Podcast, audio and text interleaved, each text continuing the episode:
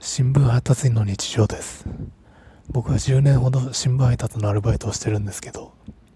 新聞配達員の寝てる時間っていうのは僕の場合だと午前中です。朝2時から5時まで朝刊の配達に行き午前中は寝て午後2時半から4時半まで夕刊の配達に行きます。どうしても疲れのたまる生活スタイルなんで夜の10時から11時に仮眠を取る場合もあるんですけどその時間に仮眠を取ってしまうとかなりの確率で金縛りに合う体質になりました。